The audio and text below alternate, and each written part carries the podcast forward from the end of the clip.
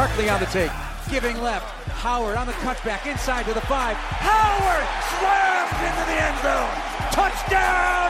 Touchdown Bears! Jordan Howard, a nine-yard run. Snap is back. Coming on a blitz, they throw into the end zone, left corner, up in the air. Oh, Alshon Jeffery makes the catch. Touchdown! Touchdown Bears! Bears Hour live with Lorin Cox and the Draft Doc, Philitoshin.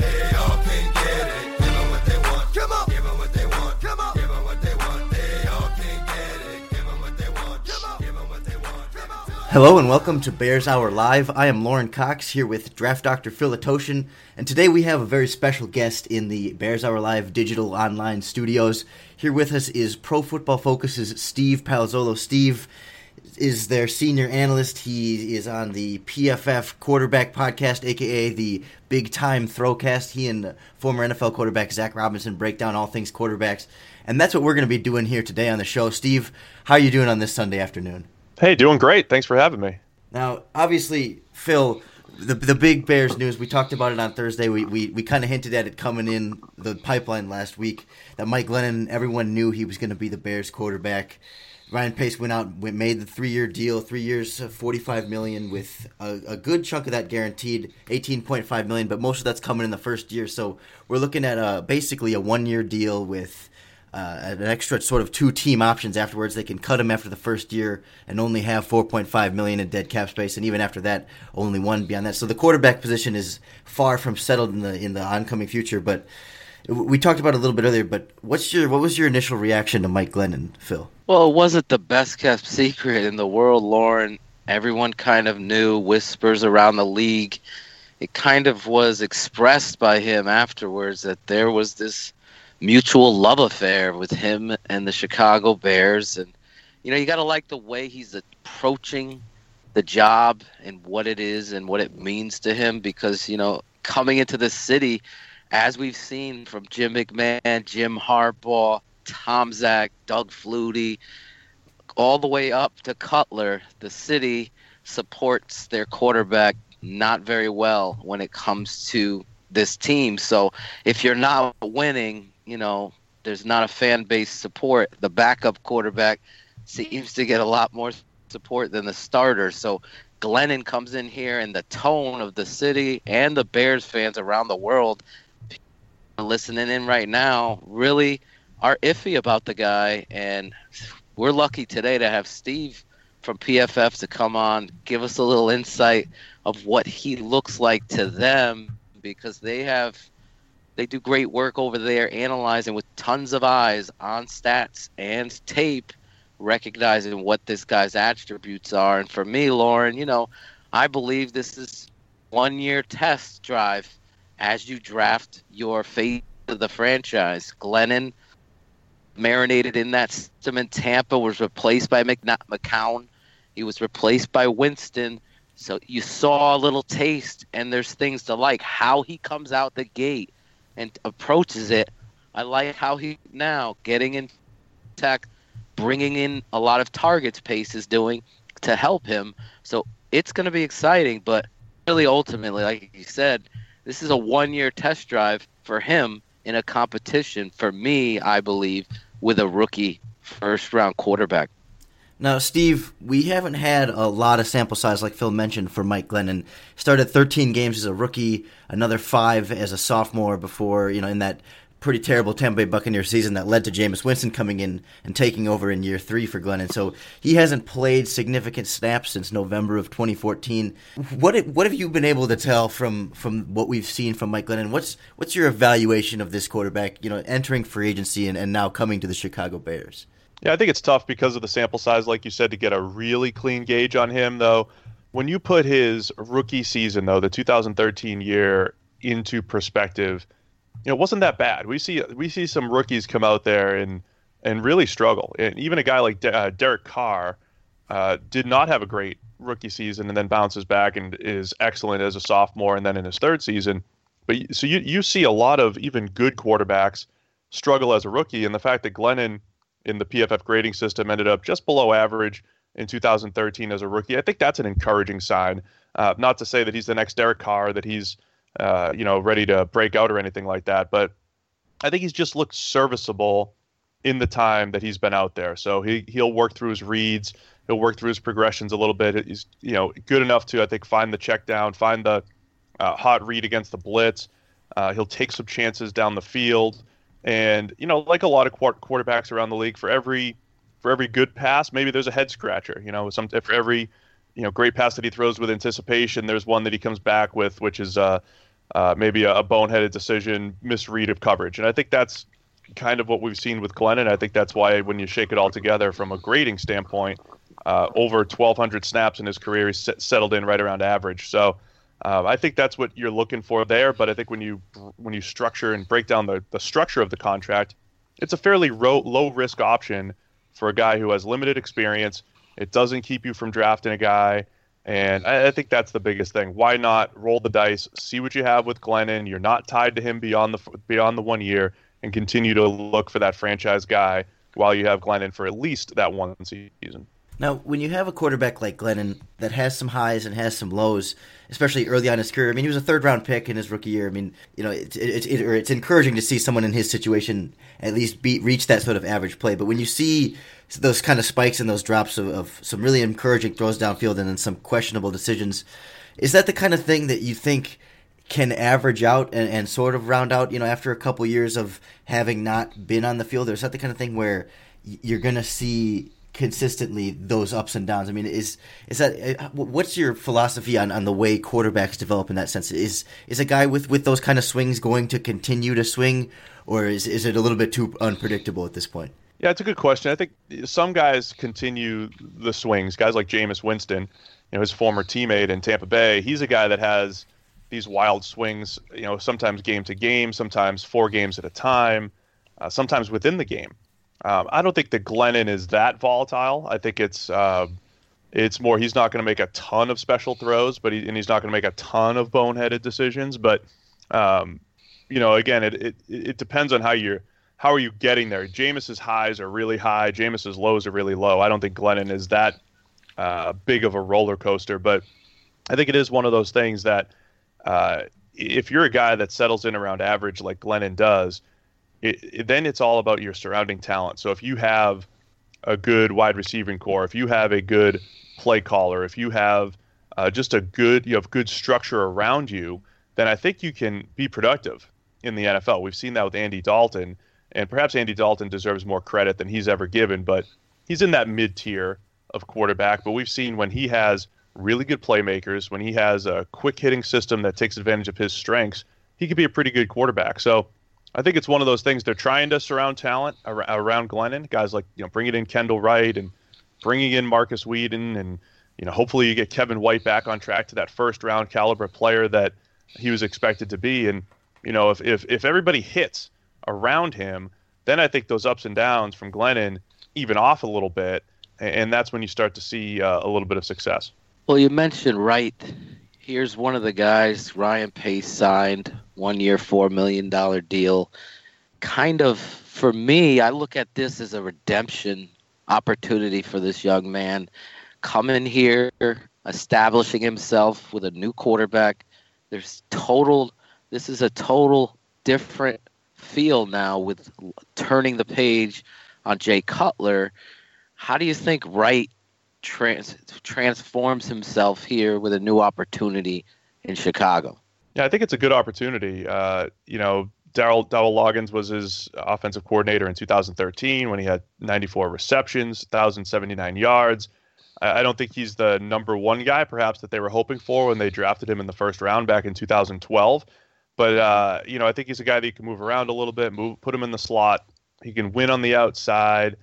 Uh, you know, I think I think he's a guy that uh, is a good complementary piece here. And and again, at, at, if it's you know at one year four million, it's another low risk type of option. And why not bring in a former first rounder who, when when given the opportunity, he, he hasn't seen a ton of targets since that 2013 season. We, we've seen his targets dwindle every se- season since then 134 down to 86 down to 59 last year at 41 uh, you know, I think it's worth, you know, at this point, why not take a take a risk and, and give him that redemption opportunity? And I think it's a another solid low risk option. Now the Bears lose a guy like Alshon Jeffery to the Philadelphia Eagles, and it, it kind of sounds like Alshon Jeffery didn't want to be back. There's some rumblings behind the scenes there that maybe the Bears were sort of used as a negotiating tool to, to raise his price to other teams. But regardless, he's gone, and the Bears are kind of left with a bunch of guys that are question marks. I mean, Kendall Wright has been a thousand yard receiver, but obviously hasn't been over 500 yards in the last three seasons. Has trouble staying healthy. Same kind of story with Markus Wheaton. You know, he has a lot, he has that speed, a lot of potential, but can't stay healthy. When you see teams build wide receiver cores, you know, do you do you think in the modern NFL with the way that teams go so much 11 personnel and beyond and spread it out, do you need that number one? Shut you know lock on thousand fifteen hundred yard big receiver like Alshon Jeffery or do you think with with the way the NFL is now you can survive and, and have a good offense with a bunch of guys that you know they aren't all going to command double teams and, and force the teams to take guys out of the box individually but collectively they're all threats and, and can be effective in that sense. So do you think do you think in the NFL now you need that number one guy or this sort of strategy of building up a, a group of perhaps less proven receivers can sort of carry them over the top that way. Yeah, for me, it's less so the 1,500 yard receiver, so to speak, or the the quote unquote number one guy. It's more about the the types of skill sets that you're employing. I think if you have, I think you want a good, well balanced receiving core that can win in a number of different ways. So Jeffery was obviously a guy that wasn't going to create a ton of separation. Was a great uh, go up and get it type of guy. You know, contested catch type of guy that uh, you know, you know, quote unquote, didn't have to be open, right? That that was the type of receiver that he was. So I think having a uh, from a style standpoint, a guy that you could trust to beat man coverage, a guy that you know is going to be open out of the slot, or a dependable guy who knows how to get open against zones, uh, a shiftier receiver, a guy that's a really good route runner, a guy who's really good after the catch. I think it's more about the different styles that you employ rather than, you know, do you have a number one, a two, a three, or four? Certainly helps to have a number one, a guy that other teams have to game plan for. And I think that might be where Chicago's lacking on a on a weekly basis is, you know, which guy or opposing defensive coordinator saying we have to stop him.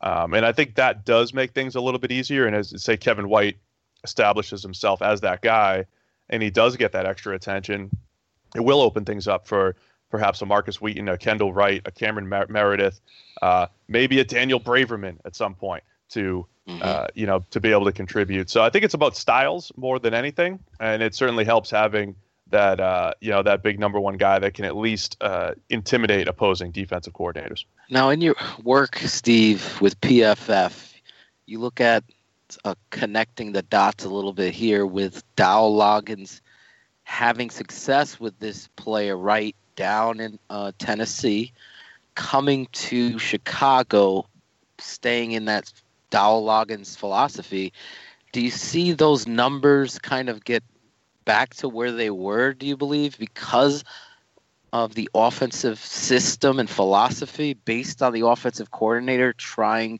to use these pieces in a certain way, or is it more based on the talent rather than the system seeing those numbers rise? Because a lot of fans are kind of correlating the two. Well, and we've seen it in the past where players have left to go to coaches in other cities that had coached them previously and then going on to have success again based on the philosophy that they're trying to run. Is this something where we can catch a little lightning in the in the bottle so to speak? Yeah potentially. I mean i think it is one of those things like like anything in life i think the familiarity helps. You know the idea of a coach and a player who know each other a, a player who knows the system uh, you know that that's half the battle. We see a lot of free agent receivers uh, who don't necessarily mesh with a, a, new offensive system for whatever reason mm-hmm. because of terminology, style, uh, usage patterns. So I think familiarity certainly gives a bit of a leg up. I, I think it might be far fetched to say, okay, he's definitely going to get back to 94 catches and over a thousand yards and uh, you know back to where exactly where he was in in 2013. But uh, you know it certainly helps having that familiarity. I, I like what Dowell Loggains did uh, even just last year with uh, with Cutler, with Hoyer, with Barkley, all of those guys coming in, and for the most part, I think he did a good job of managing different style quarterbacks and, and getting the most out of those guys. And um, you know, I think you got to hand it uh, to Loggains, and now it's a it's a it's a matter of you know figuring out where these wide receiver pieces fit. I think Wright does probably have a bit of a leg up, having some familiarity with the system uh, compared to other guys that they would bring in, and and you know there's you know still looking for their long term quarterback to to put it all together, but uh, like what he did last year with with a few different quarterbacks and. Uh, like his chances of at least maximizing what Mike Glennon can do as well. We, we touched a little bit, or we mentioned Markus Wheaton, and I, I wanted to get your opinion on how he and Kendall Wright stack up side by side. I mean, they're both guys that they seem to be primarily most effective out of the slot, but you can move them outside. They're both quick speed guys. Maybe Wheaton's a little bit more long speed, and, and Kendall's a little bit more explosiveness. But where where do you see the differences in these guys? I mean, are they how similar in your mind are these two players? And you know, you mentioned the different skill sets. Do they offer different things in your mind, or are they sort of two flyers on a similar type of guy? No, I think they're different. I think Wright's a shiftier type of guy, like you, kind of like what you mentioned, uh, you know, quicker than fast, so to speak. Whereas Wheaton uh, does bring a little bit more big play potential to the table. I think Wheaton's big issue is uh, separating on vertical routes and uh, just catching the ball consistently down the field. It's not necessarily that he had a ton of drops, so to speak, throughout the years, but you know, the, those those contested catches, those times when he's not necessarily separating down the field, the inability to uh, come through with the big catch. I think that inconsistency became, you know, became frustrating in, in Pittsburgh at times for both fans and, and for the Steelers offense.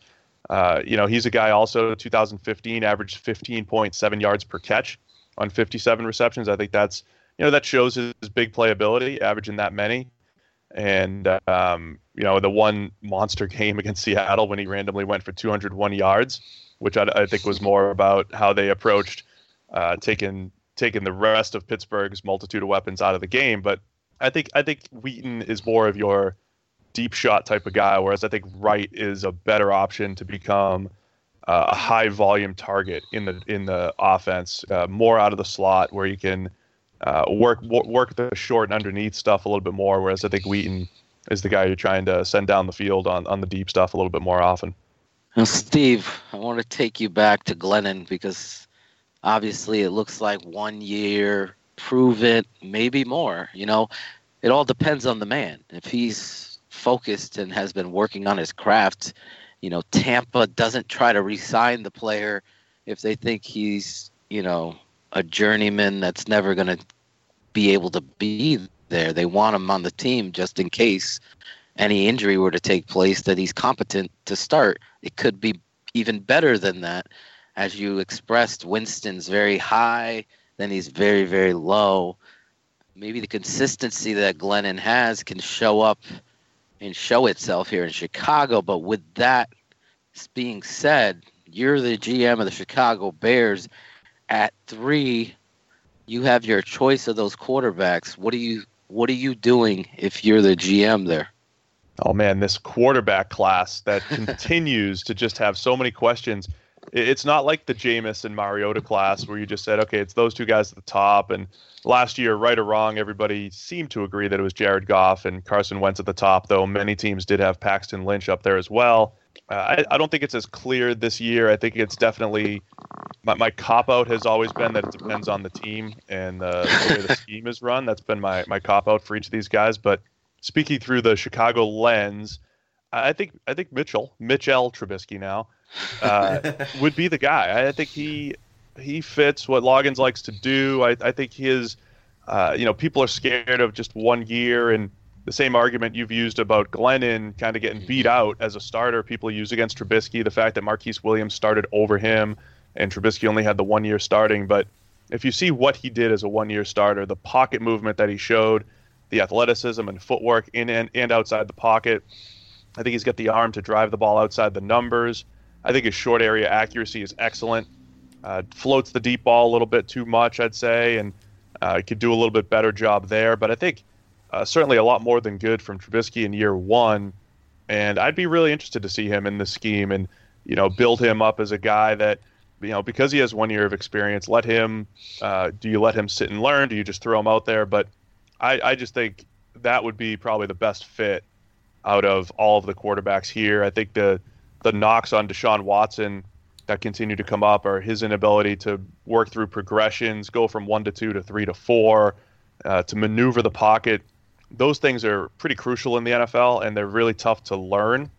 And it's it's interesting that I think Trubisky did a better job of that as a one-year starter, while Watson, with about basically two and a half years of experience, uh, still struggled with that aspect of his game. And that's not, uh, you know, that's the knock on Watson. The good with Watson is is really good. You know, he's got the good uh, good touch.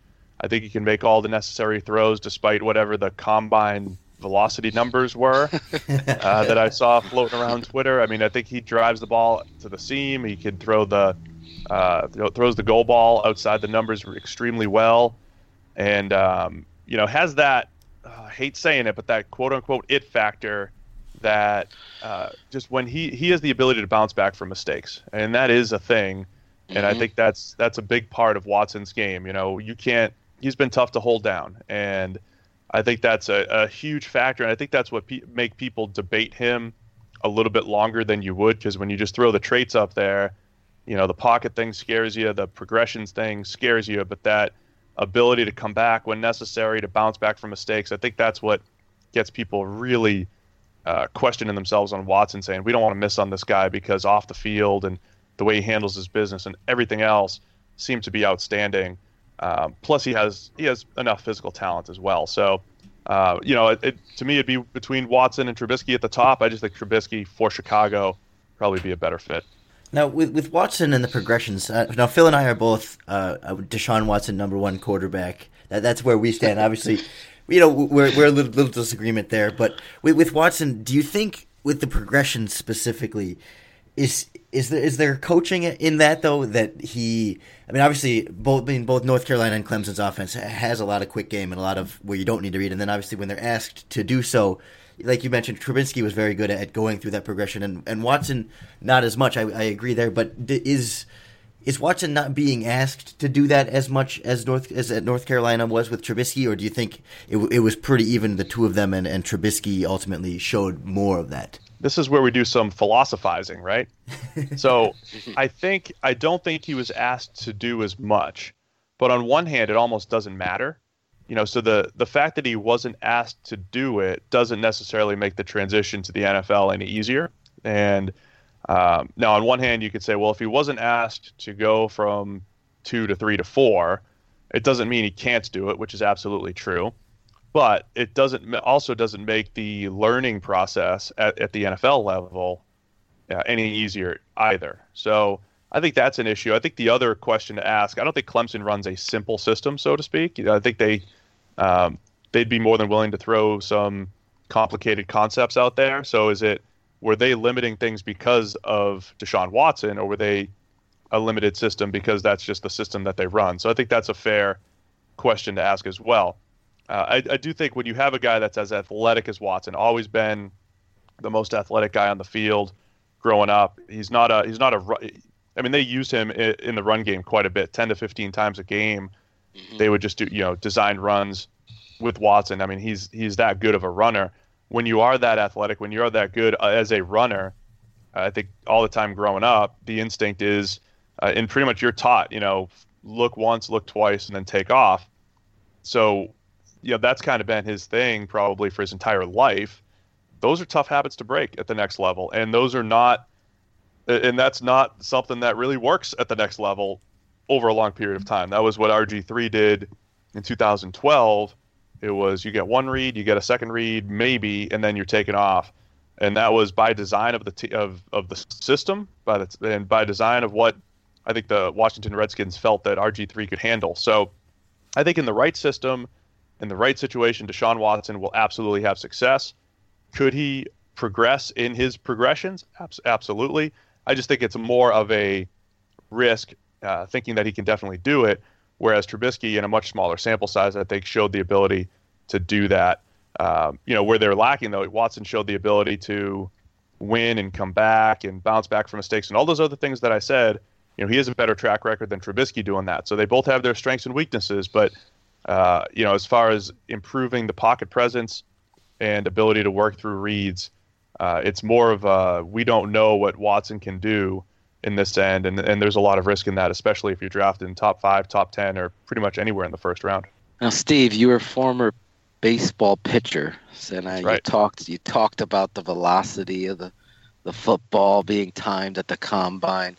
I've seen people tell me based on the 49 miles per hour, this young man's undraftable because that's not going to equate. You and I are on the same page here in regards to that stuff doesn't matter because on tape where it's going against first round talent all across the conference and cross conference plays this guy's making first round corners turn their heads and dropping dimes left and right. So as long as it gets there per se would you say that that's the reality and, and, and velocity only matters in baseball I mean, it, look, I, velocity even in baseball was more of a margin of error type of thing. You know, I I only, I only threw 89 to 93, so my margin of error was right in that average mix for a minor league pitcher.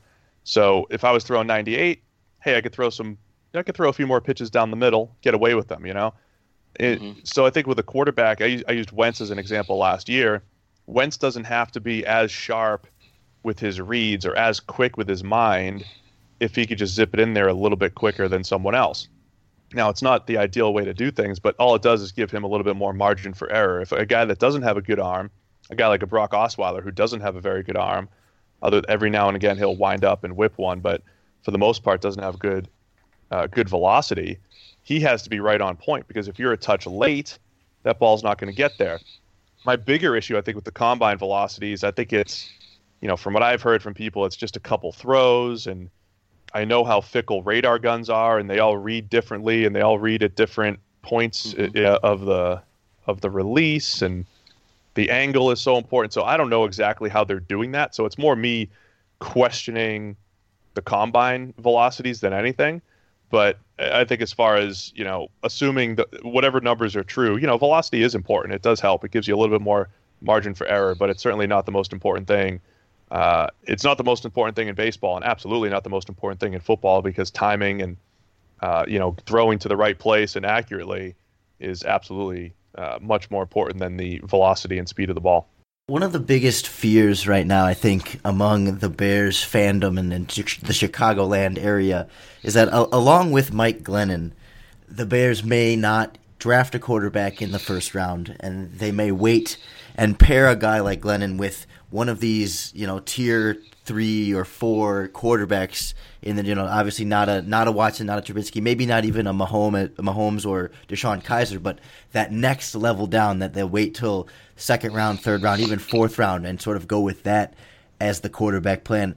Uh, in your opinion, in the in these in this next tier of quarterbacks, who's the one guy that you would be most willing to take a flyer on as a guy that you pair with Mike Glennon and you let him sit for a year or maybe two and hope that he can develop in that sort of like Aaron Rodgers way? Because obviously Rodgers and those guys that have been successful with that are the certainly the exception to the rule. But who do you think in this draft gives you the best chance for some sort of long term development behind a guy like Glennon? Man, I don't I don't love this class for that type of uh, developmental quarterback, but I mean I think it's between Brad Kaaya of Miami, maybe Nate Peterman uh, of Pittsburgh. Obviously, the Bears saw Peterman up close at the Senior Bowl throughout that entire week, and um, you know, I don't know if that ends up becoming a factor. Uh, you know, his his ability to um, you know run their offense, and you know, at, at the Senior Bowl. Uh, so when I describe Peterman and Kaaya, the word unspectacular con- uh, continues to to come to mind. Right. I guess the same word with Glennon as well, but you know, Kaaya. So Kaaya, I think, is a guy that would get that West Coast offense label. If you're reading scouting reports, the guy that can just when it's a timing and rhythm passing game, and he has a clean pre-snap read, he'll get the ball out on time. He'll throw the ball accurately for the most part, and he can run an offense when the when the you know situation around him is is strong. His problem is under pressure I don't think he has great physical tools, even though he's this, you know, top recruit, six four, and all that stuff. I don't think he has a cannon for an arm either, either, like some of these other guys. And so I don't know if the the the the upside down the road really is all that high. And I'd I'd probably throw Peterman in a similar boat where, you know, you saw him at the Senior Bowl and the, his win, you know, his he won the Senior Bowl as far as the practice week goes among all the quarterbacks and not because he was spectacular, just because the ball just didn't hit the ground a whole lot when he was running the offense, whereas the other quarterbacks, the ball was hitting the ground, and that's in part because you have QBs and receivers that are not on the same page, and these QBs are picking up new systems, and there's all these factors. And Peterman just you know hit the check down when he needed to, hit you know move the chains when he needed to, and you know hit a couple deep outs that you know showed off that he could get the ball outside the numbers with timing and accuracy. So unspectacular, but serviceable guys like Peterman and Kaaya, I think are probably your best options. As you know, why not take a shot on these guys that could eventually become serviceable type starters? But I don't think you're you know, grabbing that next Dak Prescott, that next Tom Brady in this draft. I mean, nobody ever really expects that. So, um, you know, look, I'd say I'd say Kaaya and Peterman are the two guys to keep an eye on in that light. And um, you know, the philosophy goes draft a quarterback every year or continue to see what sticks. And I think when you're in the Bears position, if you don't take a guy at the top end of the first round, why not? You know, grab a guy in the middle and, and see what happens, and continue to grab quarterbacks and see what happens. And if you have to draft one next year as well, go for it and do it until you find that guy that you're absolutely comfortable with. Steve, you mentioned Watson. One of the intangible things that he had was that it factor, that innate ability to make plays in the biggest moments, in the biggest situations. You look at Ryan Pace. This is the second year in a row he went out there to get elite talent at the cornerback position. He was unable to get Gilmore and Bouye he came away with um, Amukamara and Cooper. Can you talk about those two players and how they look like, according to PFF, how their grades are, and how maybe improvement can be made based on Vic Fangio's ph- philosophy here in Chicago? Yeah, I mean, I've always liked Prince Amukamara. I, I think people expected him to be, uh, you know, Darrelle Revis coming out for whatever reason when they got drafted in the first round out of Nebraska that you know he was this lockdown type of corner and you know true number one that uh, you know could could cover all number one receivers and all that fun stuff and I don't know that he's ever developed into that but he's a guy that's always been solid he's never put up a crazy coverage grade for us but he's never really uh, gotten torched uh, in, in a season I think he's always been a solid guy I think he's a guy you know there's a handful of uh, corners around the league, and he's one of them that seem to bounce around more than I'd expect. Um, because I think he just he plays he plays solid football when he's out there. So I like him uh, from a signing standpoint. I think that was a good, uh, worthwhile risk, a, a good move uh, to pick up Amukamara because he's always been fairly successful. I, I think with Cooper, the most extreme, uh, the most intriguing part of him was you know the first eight or nine weeks of his career in 2013. He was unbelievable for Kansas City and he really hasn't gotten back to that point yet. Uh, it started week 11 that season in 2013, the year that Peyton Manning was tearing it up. He uh, attacked Cooper left and right, absolutely torched him, and it, it's like he hasn't even recovered. Uh, pretty much poor coverage grades every year since. And again, based off you know the fact he's 6'2", 190, has some length, and you know, do you tr- you know you're trying to catch lightning in a bottle with him and try to get back to what that potential looked like?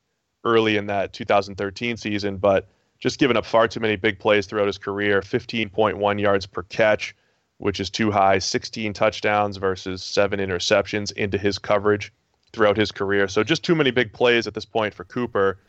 Um, so I think he goes in as a guy that, uh, you know, I think fighting an uphill uphill battle for playing time, but you know, based off where the top end of his game was uh, very early in his career, certainly worth a, a shot to see if he could get back to that point the theme of the Bears offseason, at least with these free agent moves, has been trying to catch that lightning in a bottle. And we caught lightning in a bottle having Steve Palazzolo from Pro Football Focus on our on our live Bears our live show. Steve, I know you got to get going here, so it, has been great having you. But before you go, I wanted you I wanted you to talk about this this this PFF NFL Draft Pass that you guys are putting out. I know there's a ton of great stuff in there, and I, I don't know if everybody knows about exactly how this goes, but it seems like it's a pretty solid package going on there.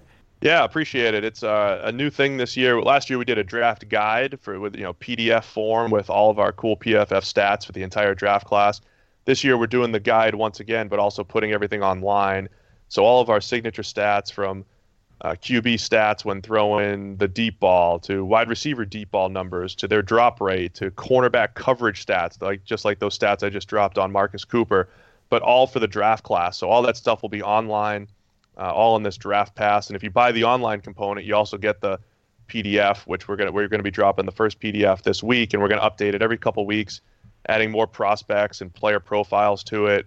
Uh, but you'll get all those stats either online or the PDF, all the player profiles, and it's all just for for twenty bucks or, or nineteen ninety nine, which I think sounds sounds cheaper. So, oh yeah, uh, it's the first time we've ever really had our signature stats online uh, at the college level. So I think it's pretty cool and again, good way to just check out the entire draft class. And hopefully, I think we're going to update it right after the draft as well and have it neatly sorted so you can see all of your team's draft picks as well. So sign up once and you'll have every iteration between now and the draft. And Steve, I know last year before the draft, there was the uh, the Pro Football Focus draft show on NBC Sports Channel. You got to be on TV. You're you're a big time celebrity. Is there is there any kind of any kind of big big uh, media plans coming up, coming up for this draft that you could tease? Any kind of TV, radio, special things PFF's got working in the pipelines for that? There'll, there'll be a lot of radio. Um, I don't. We don't have anything scheduled for TV just yet, um, but we there's a chance we'll have some sort of online uh, live stream. I don't know. It's either going to be ourselves or partnered with someone. So there'll be some sort of live coverage. I think in video form. I'll take my TV stardom to the uh, to the internet this year. so uh, I think that's what we have planned. I put stardom in quotes too, by the way. Well, I but I, um, I think that's the plan. We'll do something live. Well, I met you in person, and, and I had stars in my eyes. I had I got Steve to sign my Steve Palazzolo minor league baseball card. that is a very valuable artifact I now have framed in my go anywhere bedroom. without signing autographs. Thanks, thanks, Lorin, for the uh, the confidence boost there too. if you guys aren't following Steve, he is at PFF Steve on Twitter. I mean, you can follow the whole PFF guys. I mean, it's constant football talk. It's it's great analysis, and it, just thanks a ton for coming on the show, Steve. It was a lot of fun having you on. Absolutely, guys. Thanks for having me. Anytime. Thanks again, Steve. Before I let you go, though, give one uh, one little thing to Bears fans. There was a lot of signings. We talked about Glennon and Wheaton, a little bit of Cooper and Amukamara. Which one really stood out to you before you go that has a real opportunity here in Chicago? I think Amukamara. I you know I mentioned like I mentioned earlier. I just think he's always been a solid player. Uh, I'm surprised that he's bounced around as much as he had. You know, bounced to a couple different teams and not stuck uh, on a long-term deal. So I think Amukamara has been a solid player, and he's been an above-average corner. And when you know, just I always make the point that average players are extremely valuable in the NFL, and he's an above-average player when he's given the opportunity to play. So I think Amukamara is going to be fine. And I think the other part is just the defense in general. I think uh, there's enough talent coming back with with all the injuries that they had last year. I think the defense has a chance to get back on track and and, and really make some improvement this year. So I think those would be the encouraging signs, and, and I like the Amukamara signing for sure. Well, thank you so much for coming on, giving us some time here on Bears Hour Live. It was really great to have you on and, and really hear your perspective on the Chicago Bears and free agency, as well as some great draft insight. You got it. Thanks again, guys. All right. Thanks, Steve. Have a good one.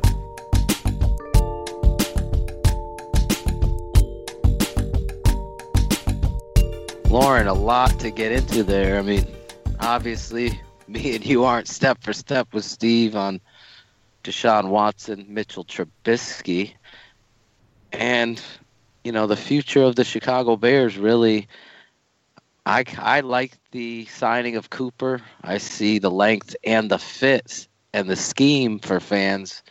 I really feel like this is one of those lightning in the bottle themed things with Ryan Pace. He didn't hit on the huge star, high profile name guys, Lorin.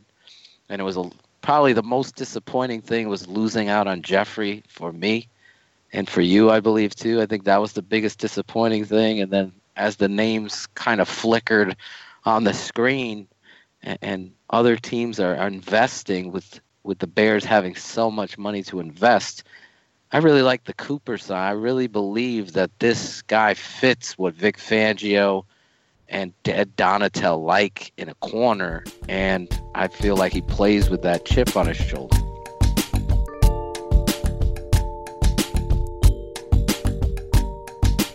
Lorin, I, I guess I'm getting a lot of DMs and uh, texts that they're having, they're not hearing Lorin what Lorin has to say. Ah. You know, he's he's talking really about the investment in Cooper, really showcasing the fact that this young man is somebody that they believe fits their system with the kind of investment that they've made to him. And you look at the opportunities here, and, and they're throwing bodies at the position as Bear fans have seen in the past. And last year they did something similar. I don't think they put as much talent. They just put a lot of younger players and mid-tier draft picks into filling that position at cornerback that hopefully that this year a lot of these players would take that next step from what they they've learned in year one. So you look at Deiondre' Hall, Cre'Von LeBlanc. You look at um, who's the other corner that they they drafted there, Lorin. Well, well, Phil, I'm glad I waited until Steve left before I, I made my first mistake. You know, we, have done we've done a good what two three dozen episodes of Bears Hour Live. You know, we started week yeah. one with the, the previous show, and not once have I been caught that long with my sound level muted. So you, so Phil, I don't know for our listeners, Phil could hear me, and I was talking, and he didn't know anything was wrong. But on our on our our audio mixer, I had my sound turned off so that the broadcast couldn't hear what I was saying, and I have yet to do that, and yet three dozen shows or whatever. I don't know how many shows exactly we've done of Bears Hour Live. It takes this far, and I, and I finally I finally got caught with my sound off. So what I was saying was that the Bears put the financial investment in Marcus Cooper with the three year deal with you know compared to the one year deal that Prince Amukamara got, it's it's a little bit of a different investment that shows that they're maybe a little bit more confident in Cooper. And the, the philosophy here seems to be the same way we've seen last year that Pace when he can't go on like like you see with the tight end position last year. He couldn't get Josh Hill, he couldn't get Jermaine Gresham. So what was his strategy? Throw bodies at the position and hope that competition brings out some some competitors. And same thing at the safety position last year. They couldn't get they couldn't get anybody that they wanted, so they was just throw Amos, throw Jones-Quartey, throw Deon Bush, throw Houston Carson, throw Prosinski in there, and hope that one of these guys emerges as a starting level safety. And it didn't work. you know, at either position, the Bears were left kind of thin. So I think this year coming around it, he's he's going even more so deep at the cornerback position. It's not just throw a couple bodies. It's let's sign three guys that have all been starters with re-signing Banks and grabbing uh, Marcus Cooper and Prince Amukamara, in addition to having Fuller and Porter and Deiondre' Hall and Cre'Von LeBlanc and Bryce Callahan. So we legitimately have. I, off the top of my head, I didn't count the number of people that was, but six, seven, eight guys that are capable mm-hmm. of being starting quality corners on this team, and just hope and pray that one of them can be, or, or I guess two of them can emerge as healthy, starting, contributing quality cornerbacks. Well, don't you think with the investment that they've made with Cooper, as well as what you're putting together with PFF, Steve coming on with Amukamara, there's an opportunity here that they might move on from Tracy Porter. A, B, you know, some of the things that Tracy Porter puts on tape, the lackadaisical effort to make a tackle, make a play, to give up in games that look lost, that kind of energy that you put on tape, sometimes you just want to get rid of that kind of culture and move on from that. I know he's kind of took to Twitter, didn't like hearing it from us, Lorin, but the reality is it's there and it lives. Then you look at Cre'Von LeBlanc and you look at uh, Bryce Callahan. There's a real opportunity because they both showcase the ability to play the slot corner position that this time around based on the talent that you're putting on the field, I think you're going to have a real good opportunity to improve that secondary and probably just admitting I'm wrong here to to the fans. I feel like there might still be an opportunity that they will take a corner in this draft and looking at how important that is to Vic Fangio to get those corners ready and the competition high and a deep cornerback class, I could see them still taking a corner high. I didn't think that the other day based on the investment that they seem to be putting in, but there's kind of a pattern here, Lorin. It makes me wonder too. I know we we talked about this when we were hearing some stuff about some of the free agents the Bears were looking at, and uh, you, you see a guy like Cooper at 6'2", 192 is what he's listed at. A guy like Deiondre' Hall that has a lot of size. A guy like Johnthan Banks that has a lot of size. You know, we're starting to see some of that profile of these corners, and even you, you compare that too with a guy like Kyle Fuller, it feels like mm-hmm. one of these guys should be moved to safety. Don't you think? Like they have the physical skill sets that maybe How one of these long guys. Are we saying this, Lorin? What? Can, can we pray to the safety gods that Kyle Fuller be used appropriately and be moved to free safety? I mean, when he's coming out of the draft, I just look at this football player and he screams free safety because he plays with confidence and aggression with eyes on the quarterback. He has no fear coming in the alley or to come up on a stalk block, take it on, and make very good tackling technique on bigger backs. That's where he excels. I know last year was frustrating because the injuries and being called out by the offense, I mean, the defensive coordinator and the head coach about his willingness to get back on the field. You know, that shouldn't happen. That stinks that it did, but that this talent it lives on that roster right now. And when you look at Tracy Porter, getting notes from our producer out there, he's the third highest paid cornerback now with zero guaranteed. I could see them moving on from him and moving Kyle Fuller to safety. I just think that's the way to go. And as I've stressed all offseason, Lorin, I think Adrian Amos really takes the brunt of the heat, and really it's BS because I really believe he's a very good safety, a very good strong safety. That's where he belongs in the box, making plays on running backs, coming up and destroying guard pulls. He's a physical guy with a lot of athleticism. He's not a ball hawk, and you're asking him to be that to cover up all the other errors that are out there and the growth that you needed at the cornerback position. This Amukamara and Cooper, as well as the return of Banks, because he came in late, I think, in December. So I really like what Ryan Pace is doing right now with the secondary. And if you throw in a rookie in there too, I just think that the sky's the limit right now. And I believe you and agree with you that it's time. I don't care what Vic Fangio wants or says, you got to move Kyle Fuller, Lorin. I, I, I don't share the same confidence in the safety in the cornerback position that you do right now. I I'm skeptical of Marcus Cooper. I I, I like the skill set. I, I think there's a lot of seal. There's a high ceiling there, but I don't feel like the floor. And maybe maybe this change of scenery will do something good for him, and, and he can really start to put it all together. But I'm not.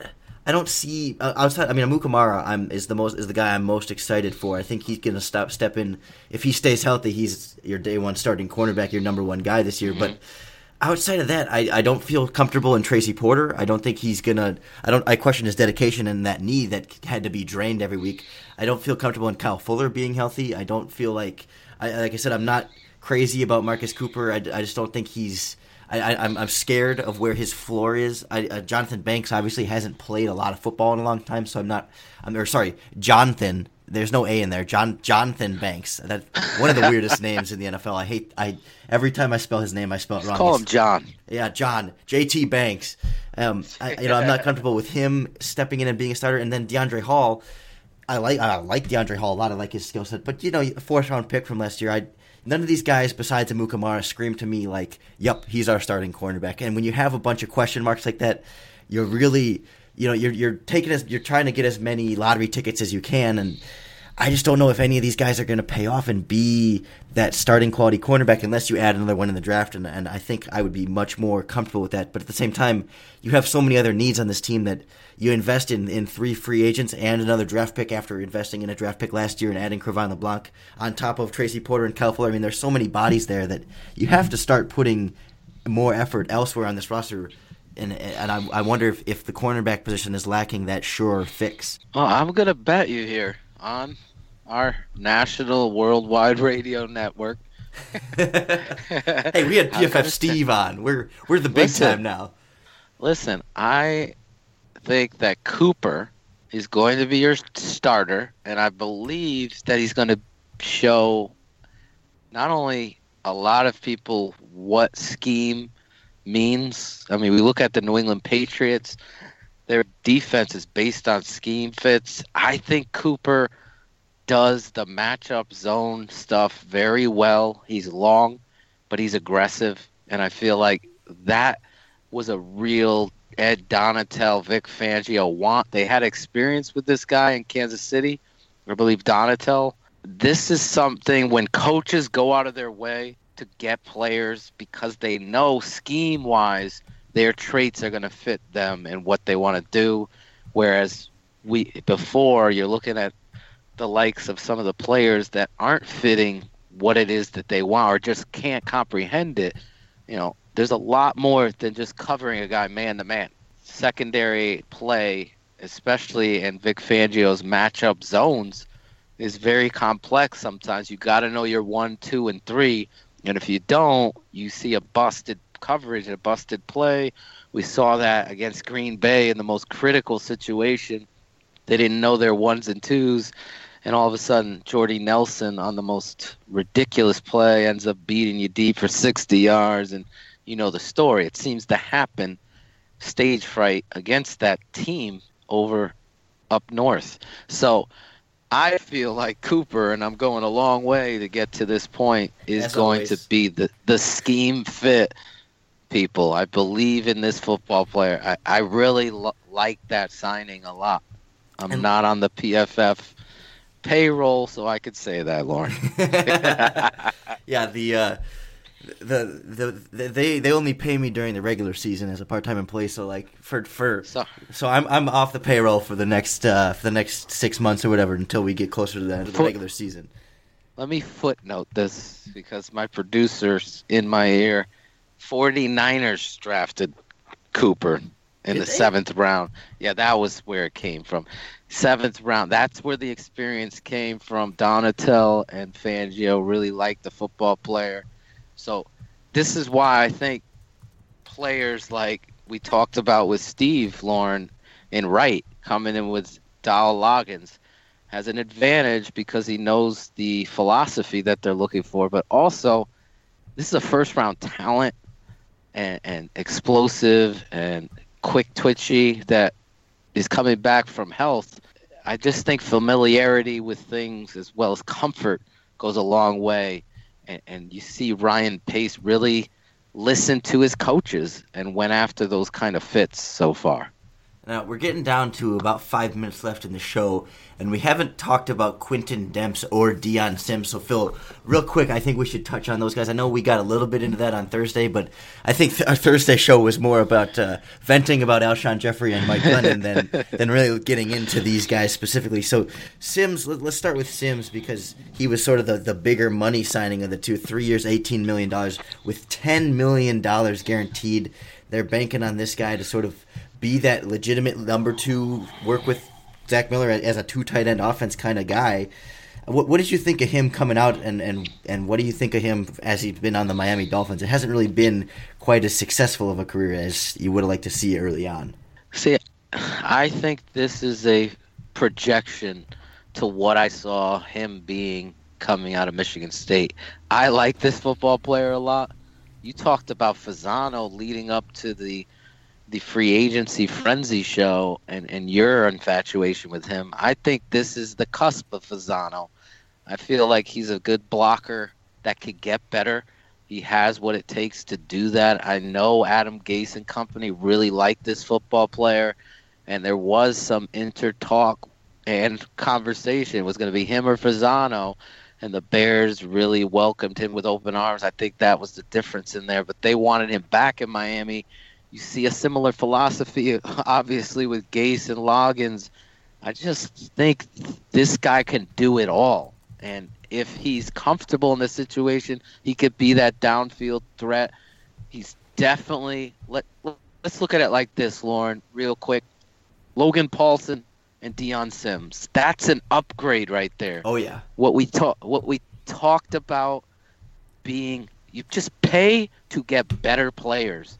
And right here, because this is a young football player that's ascending and getting better, but already has the foundation of what it is you're looking for, I think this was an upgrade to what was truly disappointing with Paulson. Now has gotten improved. yeah. It, I'm, I'm looking forward to seeing how Sims plugs in. I just I'm a little concerned because he has yet to play a 16 game season, but he's been over 13 in every year. So I, am willing to sort of uh, attribute that to the bumps and bruises of the NFL. Re- real quick, we're getting down. Uh, quick thoughts on on Quintin Quintin Demps here. He's a little bit of a speedster. Obviously, he had a lot of interceptions last season. I think it was six, which is one fewer than the total numbers the Bears had at, at, on the whole. But Demps himself, you know, he hasn't necessarily always been this great safety. He's always been solid. To me, he's always been one of those kind of reliable veterans that can step in and be a good starter. But he's never been until this past year that that sort of playmaker and difference maker on the back end. How much do you think that is attributed to playing on the Houston Texans defense and having that dominant front seven in front of him? I think that has a lot to do with it. I, we're going to go back to what we talked about in the beginning. You know, if you've not played the game of football, there's a level of or a moment where everything slows down. You hear them talk about it sometimes. I compared it to surfing. If you've ever surfed or been on a bodyboard and you get that moment where you're catching the perfect wave and you look to your left, left or right and you see the perfect funnel of the wave. It's just slow and it's beautiful in nature. That's how I see Demps. I feel like he's hit his soft spot, his sweet spot. And I feel like honestly, Lorin, this is one of those signings now that Bear fans like ah, 32, 30, 32. I saw a lot of that, but he's been around the league learning philosophies of defenses to where he's reached his confidence point. And the Bears like that, and I think they needed that. And I feel like this is a football player that plays with a chip on his shoulder and would be a leader where – you felt like Antrel Rolle, what you were going to get that, but really ultimately Antrel Rolle was about Antrel Rolle.